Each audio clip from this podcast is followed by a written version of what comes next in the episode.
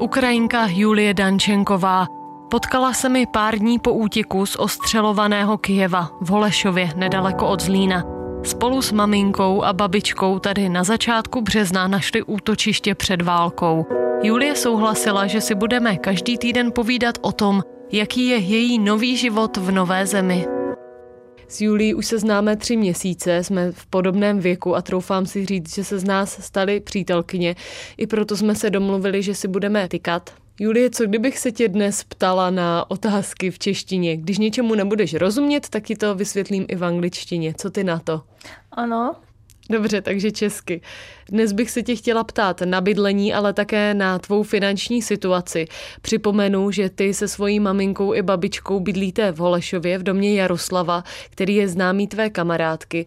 Budete v domě zůstávat? Uh, yes, I talked to Jaroslav. Ano, mluvila jsem s Jaroslavem. Ptala jsem se ho, jestli můžeme ještě zůstat. Řekl mi, že v domě zůstat můžeme, že nás nenechá na ulici. Velmi Jaroslavovi děkujeme. Ceníme si toho, co pro nás dělá. Navštěvuje vás Jaroslav někdy v Holešově? Ano, vlastně přijel nedávno. U domu, ve kterém bydlíme, je totiž velká zahrada. Otec Jaroslava byl zahradník. Nikdo se ale o zahradu dlouhou dobu nepostaral. Bylo tam mnoho keřů, neupravených stromů a hodně plevelu. Plevel. Může, může, může. Takže and he came over with... Jaroslav přijel se synem a zahradu vyčistili. Teď vypadá o mnoho lépe. Je tam i více místa. And there is more like space and all of this. So yeah. Julie, ty pořád pracuješ vzdáleně pro ukrajinskou firmu. Tvoje maminka pracovala v domově pro seniory, ale před rozhovorem se mi zmínila, že už má jinou práci. Co teď dělá? Uh, yes, I'm still ano, pořád pracuji pro ukrajinskou společnost. Sice má teď firma nějaké problémy, ale všichni se snažíme ji udržet. Chtěli bychom, aby prosperovala. Moje maminka pracovala v domově pro seniory. S prací musela skončit, aby se postarala o babičku, která špatně vidí. Kromě toho, že se stará o babičku, si maminka našla ještě práci na částečný úvazek. Je účetní a proto se jí podařilo najít práci z domova pro jednu ukrajinskou firmu. Vytváří pro ně smlouvy a další dokumenty. Práci ale nevěnuje tolik času, takže se může postarat i o babičku.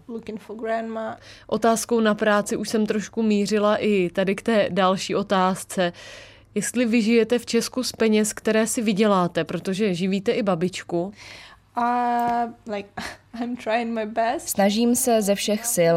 Česká vláda pomáhá lidem, kteří ještě nepracují, příspěvkem pět tisíc korun. Z nás tyto peníze dostává jen babička. Moje maminka je dostala jednou, když jsme přijeli, když ještě neměla práci. Pokud chcete peníze, musíte vyplnit dokument, kde potvrdíte svůj příjem a další náležitosti. S žádostí pak jdete na úřad práce. Ale jak říkám, žádáme o tento příspěvek jen pro babičku. Máme tedy tyto peníze, můj plat a něco málo, co vydělá maminka. Ta ještě dostala peníze, které si vydělala při práci v domově pro seniory. Máme také nějaké úspory, ale maminka říkala, že bychom na ně neměli vůbec sahat, dokud je nebudeme nutně potřebovat. Dostáváte nějakou finanční podporu i od vašeho státu z Ukrajiny? Nemáme. Myslím, že lidé, kteří zůstali na Ukrajině, nějakou podporu dostanou. Ale lidé, kteří jsou v zahraničí, se musí spolehnout jen na sebe. My jsme ale od chvíle, co jsme přijeli do Česka, slyšeli, že si musíme najít práci. Nikdo nebude nikoho do nekonečna platit. Takže co vím, tak ta pomoc pět tisíc korun je do konce léta.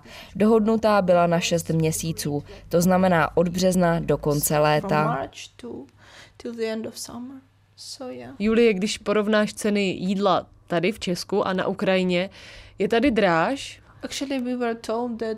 Slyšela jsem, že ceny některých produktů v Česku kvůli válce na Ukrajině vzrostly, ale když nepřepočítávám aktuální kurz peněz, tak jsou ceny tady dost podobné těm na Ukrajině. Jsem ráda, že jsme v Česku, protože moje kamarádka, která je nyní v Německu, říkala, že jsou tam opravdu vysoké ceny. Tady je to tedy podobné jako na Ukrajině. Ceny jsou vyšší možná jen trochu, o deset až patnáct procent. No a co je tady například dražší, anebo naopak levnější? Vlastně ani nevím, nech mě chvilku přemýšlet. Chleba je tady dost drahý, u nás tak drahý není. Myslím normální chléb, třeba toustový chléb tady kupujeme za dvacet pět korun. Ten je u nás o mnoho dražší, na Ukrajině je jenom pro bohaté. Viděla jsi v obchodě něco, u čeho jsi říkala, že to je opravdu drahé? Mm, Možná třešně. Máte teď sezónu třešní. Viděla jsem, že stojí snad sto devadesát devět korun, nebo tak podobně. Tak já tě veznu na naší zahradu a můžeš mít třešně zadarmo, jestli chceš. Děkuji. Vím, že se ceny na Ukrajině zvyšují, ale obvykle, když je zrovna sezóna, tak ovoce nebývá tak drahé. Prodávají se ukrajinské třešně, ukrajinské meruňky, pěstují se na jihu Ukrajiny a jsou velmi levné. Místa, kde se pěstují, jsou ale teď okupovaná Rusy. Cherson je okupovaný celý, Mykolajiv jen částečně. Tuhle sezónu asi nebude žádná úroda. Doufám, že příští sezónu budeme mít spoustu meruněk, třešní i jahod. Už na to čekám.